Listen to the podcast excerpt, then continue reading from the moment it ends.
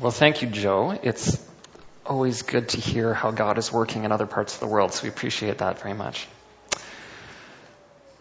Uh, good morning. And just before I begin, I want to remind you that if you are a parent here that has young children that regularly attend our youth assembly, that after service today we're going to have a meeting and we'll meet in the fireside room here and we're just going to talk for a bit about what the future of youth assembly looks like and how we can make that even better. So I encourage you to stick around for that. Shouldn't be too long. We should be done in less than an hour uh, in time for you to go out and get lunch at a reasonable time. All right, so we've been going through a series on what we've called the five smooth stones, five essentials to our Christian faith. And so this last week I went back and I actually I listened to all of Kelly's sermons again.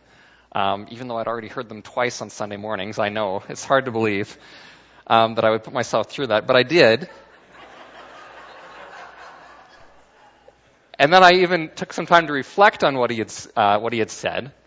Uh, and I noticed a few things. One of the things that I noticed is that none of them was particularly easy. Um, despite being essentials, they were challenging. Um, and so maybe I'll just recap those stones for you quickly. Um, I know we've got some visitors here. People might not have heard that, and you all didn't necessarily go back and listen to them. So we'll just recap them really quick. First, we had this smooth stone that said, We are new creations. And so we've died to our sinful, sinful selves, and we're supposed to live a different kind of life. And so I thought about that, and I thought, yeah, but you know what? Dying is painful. It's difficult to leave behind these things that I want to do and do what God wants me to do instead. And then the next week, we talked about the stone of pursuing justice. But that can seem really overwhelming when I see all the injustice in the world and I wonder how much difference can I really make? And that same week, we talked about also the hope of new life of, of the coming of heaven. And I thought, that's difficult too because it seems so far away. It seems so disconnected, and I'm not really sure what it's going to be like. On another Sunday, we talked about living our lives without limits. Kelly used this picture of a butterfly that can fly, and, and how silly it would be if it decided instead that it was going to walk everywhere. When it's got this, this amazing gift, this way that it's been transformed. And he said, God's transformed us too, and we should live as people who have been transformed. Easy to say, not always easy to do. And then last week we talked about drawing closer to God. And about how God wants to have this, this deep, intimate relationship with each one of us. And you know, sometimes I feel that. Sometimes I have that relationship, but sometimes I don't. Sometimes I feel disconnected. Sometimes I feel like God is far away. And even when I try to have that relationship, sometimes it's hard. And so as I thought back on these last four weeks, I came to the conclusion that I cannot be the person that God wants me to be on my own. And so I don't say that this morning to discourage you. But instead, I just want to remind us that these things are difficult. And this isn't something that we should go at on our own. You know, as I listened to Kelly speak, I was impressed by the fact that he frequently reminded us over the last four weeks that we need the power of God and we need the power of His Spirit living in us if we're going to effectively make use of each one of these stones. And then this morning, I want to bring to you the fifth and final stone, which is that we have been reborn into community. And community is essential to living out each of these other four stones. And so, as Kelly has told us, God's Spirit working in us is vital. As I'm going to tell you, community is vital. And hopefully, we'll see by the end of the morning that those two things aren't separate but actually they go hand in hand Christian community and the Spirit. They go hand in hand to empower us to live the way that God would have us live. And so I don't want to be discouraging, but I do think it's important to start out by acknowledging that we've got this problem. That we cannot be the people that God wants us to be on our own. So, with that in mind, if you could turn in your Bibles to the book of Matthew, chapter 5.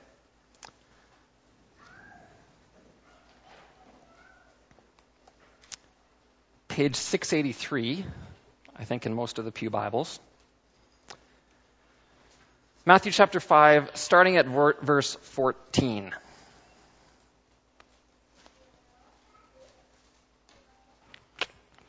My remote doesn't seem to be working, but um, Sagan, if you want to just flip forward to the passage there. Uh, this is Jesus speaking. This is the Sermon on the Mount. And so he says to the people gathered there, You are the light of the world. A city on a hill cannot be hidden. Neither do people light a lamp and put it under a bowl. Instead, they put it on its stand, and it gives light to everyone in the house. In the same way, let your light shine before men, that they may see your good deeds and praise your Father in heaven. So here we have a passage, uh, yeah, a passage about how we are to live as Christians, how we're supposed to live out God's mission. We're the light of the world, Jesus says. We're supposed to shine God's goodness to those around us. And I think that fits with what we as a church have decided is our mission and our vision. We say we want to reach the world for the Lord Jesus Christ. We want to make biblical disciples. Uh, that's shining God's light. And it fits with our five smooth stones. We've said we want to live as new creations. We want to draw closer to God. We want to live not as caterpillars, but as the butterflies that God has transformed us into. This is shining God's light. And certainly, if we're going to pursue justice, if we're going to proclaim the hope of eternal life, that is also shining God's light. And so all this fits with what Jesus is telling us here. You are the light of the world. A city on a hill cannot be hidden. Now, when I look at this passage, it's easy for me to think, you know what, there's a few different images going on here. Um, but actually, what I, what I, want to do is show us that there's really just one image. Um, it looks like we've got this image of light and we've got this image of a city. Um, but if we think about it and we think, well, when Jesus was speaking, he was in the ancient Middle East, a city, especially a city on a hill at night, and the light in that city would have shone out into the countryside for miles. Certainly, we can relate to this too. Um, if you've ever been away on a road trip, you're driving back to Calgary at night. There's no doubt that you see the lights of the city long before you arrive in the city. And so we have this image of a city on a hill that is the light to the world around it.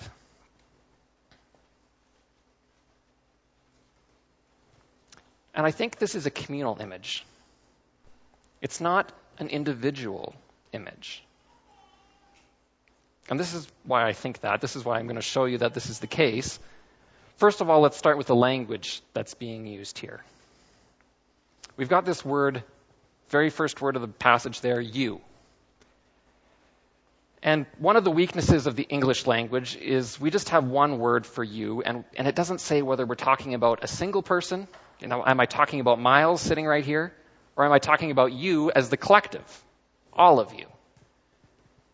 And so in Greek class, when we would look at these words, um, sometimes we would borrow from our neighbors in the southern states, and when we wanted to refer to the plural, we'd say y'all, because that's the plural you. Um, and so this is, this is a weakness in our English language, and I think sometimes we jump to the conclusion when we see that word you, well, that it must be talking about just the individual.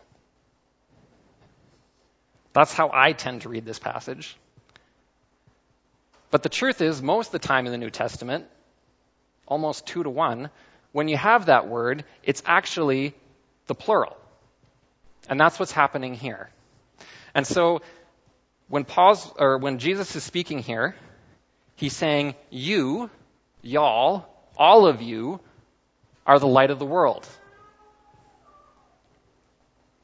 Uh, and then he goes on and he says, Let your light, not you the individual, you the group, you the community, let your light shine before others that they may see your good deeds, not just you the individual's good deeds, the good deeds of all of you together as a community, and glorify your Father, the Father of all of you in heaven. So the language here is communal. Um, I was reflecting on this, and it, and it caused me to think about something else that I do almost every day, which is that I'll pray through the Lord's Prayer. Um, and for a long time, when I would pray through the Lord's Prayer, I found that what I would do is this I would pray, God, my Father in heaven, hallowed be your name.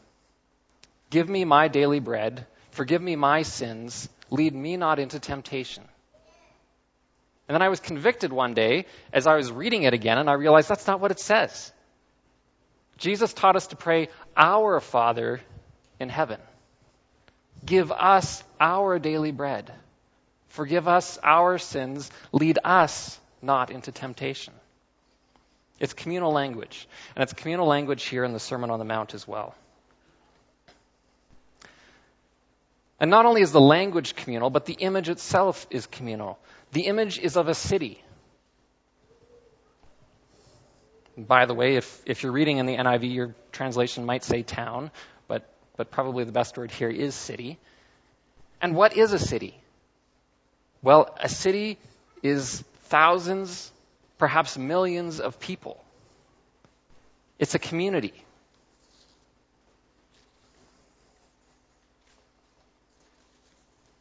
So Jesus is telling us that we as a community are to be the light of the world. So, what does that mean? What does it mean to be a Christian community that is shining God's light? Well, it means at least two things. First of all, light attracts. That's something that it does. And so we see that here in this passage. Uh, Jesus says, let your light shine. Why? So that they may see your good deeds and glorify your Father in heaven. They're not going to glorify God unless it's attractive, unless they see that there's something good about it. And so Jesus is saying when we live out our mission and when we do good deeds as a community, people are going to notice. They're going to be attracted to that. And it's going to make them want to praise God. And so light attracts. But light also does something else. Light also exposes. And so in the book of John, chapter 3, verses 19 to 21, Jesus says that light has come into the world. But people loved darkness instead of light because their deeds were evil. And everyone who does evil hates the light and will not come into the light for fear that their deeds will be exposed. But whoever lives by the truth comes into the light so that it may be seen plainly that what they have, di- that what they have done has been done in the sight of God. In other words, the light is it exposes our sin and it isn't always comfortable. Sometimes people will choose the darkness instead of the light. But the light is still good. And because the light exposes, it helps us to grow. It helps us to become more Christ like. It helps us to become those new creations that we already are. To live a life without limits. To draw closer to God. And so Christian community helps us to shine our light by helping us to live out our mission and to live out these other four stones that we've already talked about. Okay, so, so Jesus says that we, the community of God's people, the church, are to be the light of the world. But it's also important for us to remember that there's someone else that was called the light of the world before we ever were. And so that's why in John 8:12 Jesus proclaims that he is the light of the world. And it's only when our light is rooted in that true light that we can truly be the light that we were intended to be. If we're going to be attractive, as light is supposed to be, we're going to need to find our source in the true light, in Jesus. And if we're going to be lights that expose in a good and loving and fruitful way, then we need to be rooted in Jesus, the true light. A little bit earlier, I mentioned how Kelly has reminded us several times that we need the Spirit, uh, sorry, the presence of the Spirit in order to live out the five stones. And I mentioned that there's a connection between the Spirit and community.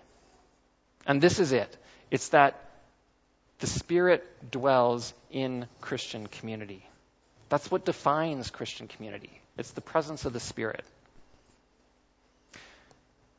And this idea that, that the true church, that true Christian community requires this presence of the Spirit, this idea is found throughout the New Testament. I could turn to Matthew 18 23, uh, where Jesus says that where two or three are gathered in my name, there am I with them. Jesus is there in the Christian community. Or we could turn to Ephesians 2:22 and the words of Paul as Paul writes to the church and he says, "And in him, Jesus, you too are being built together to become a dwelling in which God lives by his Spirit." And so we've got the church, but we've also got the whole Trinity. Jesus is building us together to become a dwelling in which God lives by his Spirit. The Spirit is at the center of community. So we should conclude that, that yes, we want to be part of community, but it's not just any community. It's the community in which Jesus lives by his Spirit. You know, this is one of the reasons that for us as Christians, the doctrine of the Trinity is so important. And I don't have time to go real deep into that theology this morning. Um, but I will say that at its core, this is a doctrine that says that God is, in his very nature, relational. He's a relational being. He is three persons, all in relationship with one another. And so, as people created in his image, we too were made to be relational. This is why someone like Dietrich Bonhoeffer can look at the church and at Christian fellowship and say that this is a physical sign of the gracious presence of a triune God. Just going to give a quick aside for a moment um, that if you're interested in learning more about Christian community, Bonhoeffer is a great guy to look at. And he wrote a book called Life Together. That's kind of a, a classic work on this subject. Not a long read, just over 100 pages. I've got a copy here, so if you want to borrow it after service, come talk to me. Okay, so we've, we've talked about the fact that we cannot be the people that God wants us to be on our own. We need community, and we need the presence of the Spirit. And those two things, they go hand in hand. And I've shown you some examples of how the New Testament emphasizes this point. But before I turn to a little bit of practical application, I just want to give a real life example of, of the importance of community in something that happened to me just this week. And so it was on Wednesday, uh, which was the day that I did a lot of this sermon prep. I was writing my sermon, and I had a good friend of mine get a hold of me. And he told me, he said, Dustin, I've got some bad news. And he told me that his mother in law has just been diagnosed with cancer in her pancreas. She only has a few days left to live. If she's lucky, perhaps a few weeks or months. And so, of course, this was a difficult conversation for me. But after a while, after I'd been talking to him for a few minutes, he started to talk about how thankful he was for the system of support that he has right now at this time. And so he's a Christian and he goes to, to another church across town and he said, I'm just so thankful for my church community. That when I'm in this difficult situation, when I don't know what to do, I have people to turn to. And he said, Dustin, I'm thankful for you too. I'm thankful that I could call you today and that I could just, you know, tell this to someone, that I could talk about this.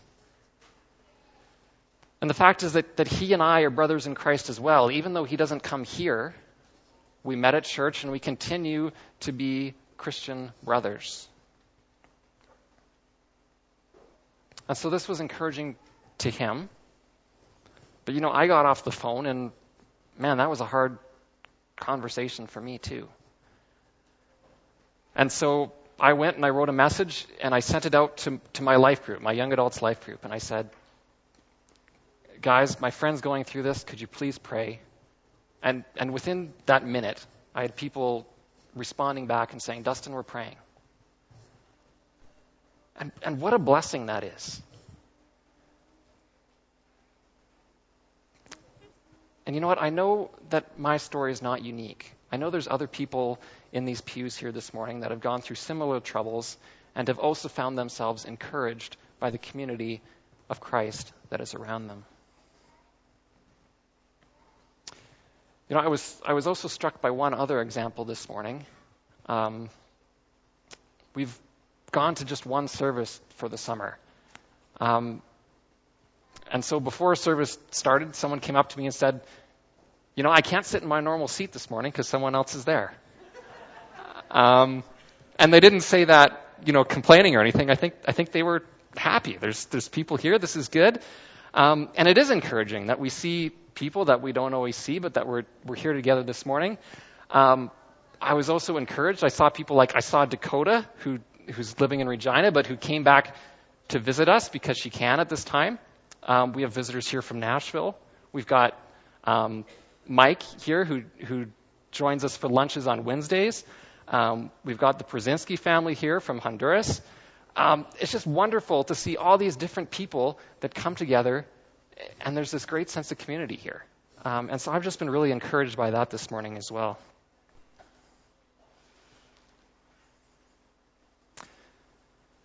So we started out by saying that, that we cannot be the people that God wants us to be on our own. We need to be a part of Christian community. Um, and we do. And that needs to be more than just Sunday mornings. Uh, we, need to be, we need to be living life together. And so, as a church, that's one of the reasons that we've really, really emphasized the importance of our life groups. Because we've said that is one way that we can ensure that we've got community beyond just a Sunday morning. Because we can't do this on our own. We do need community. God's Spirit does work through that, that community. And so let's do that beyond just here. And one way we can do that is through life groups. And so when I was writing this sermon, at first I thought, you know, the timing is a little bit unfortunate because actually most of our life groups have just gone on kind of a break for two months for the summer. And so it's hard to stand here and say, join a life group when there's maybe not a life group for you to join like right now. Um, but then I thought about it and I thought, no, you know what? The timing's actually not so bad um, because I think you can still make a commitment to that. Um, before your fall schedule gets filled up, as I know often happens, make the decision now that you're going to leave one night of the week open to get together with other Christians and to be part of a life group. Make that decision today before your schedule fills up. Um, I think now is also a good time to talk about that. Um, precisely because we do lose a lot of that during the summer. Summer is an easy time to fall away from that community, to say, hey, I'm going to be gone camping on the weekends, my life group's not meeting, um, I, don't, I don't see other Christians for two months, or I see them less frequently for those two months. And I don't think we should let that happen. Community is important. We need it. And so I want to just encourage you this morning find a way to keep that community this summer. Maybe that means coming on Wednesday nights when we have a couple of different Bible studies. and we've got a, a group that comes up and plays music. We jam together. We worship God together. Maybe it means being part of that. Maybe it means finding a few Christian brothers and sisters and saying, once a week, why don't we just get together and we're going to have breakfast together, or we're going to have coffee together, and we're going to pray together. But find some way to keep that community during the summer. The other thing I really want to encourage you is to think about the places where you're already in community. And then I want you to make sure that it's not just any community, but that it's a community that is filled with the Spirit. Make sure you're inviting the Spirit to be part of your life together. Make sure you're actually growing together. And there's many ways that we can you can do this. There's many different things that I could tell you, but what I want to tell you especially this morning is just make sure that in those different places, whether it's your life group, whether it's just a group of friends you get together with, whatever it is, wherever it is that you find Christian community, make sure you're praying together. Make sure you're praying together, inviting God in. It just makes sense. If, if God is part of this community, then we should be talking to Him. Um, we see this as well in Acts chapter 2. Um, Acts 2:42 is kind of one of the passages that Christians go to all the time when we're talking about community, and for good reason. Um, and it says this: It says they devoted themselves to the apostles' teaching and to the fellowship, to the breaking of bread, and to prayer. And I could focus in on any one of those elements, but today I just want to especially encourage you that that prayer is important. Make that a part of your community. So if you're not already part of Christian community outside of Sunday morning, I encourage you to pursue that.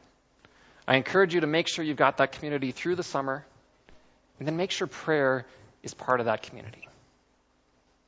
Because remember, I cannot be the person that God wants me to be on my own. I need the Spirit, and I need Christian community. Would you bow with me and we'll pray together?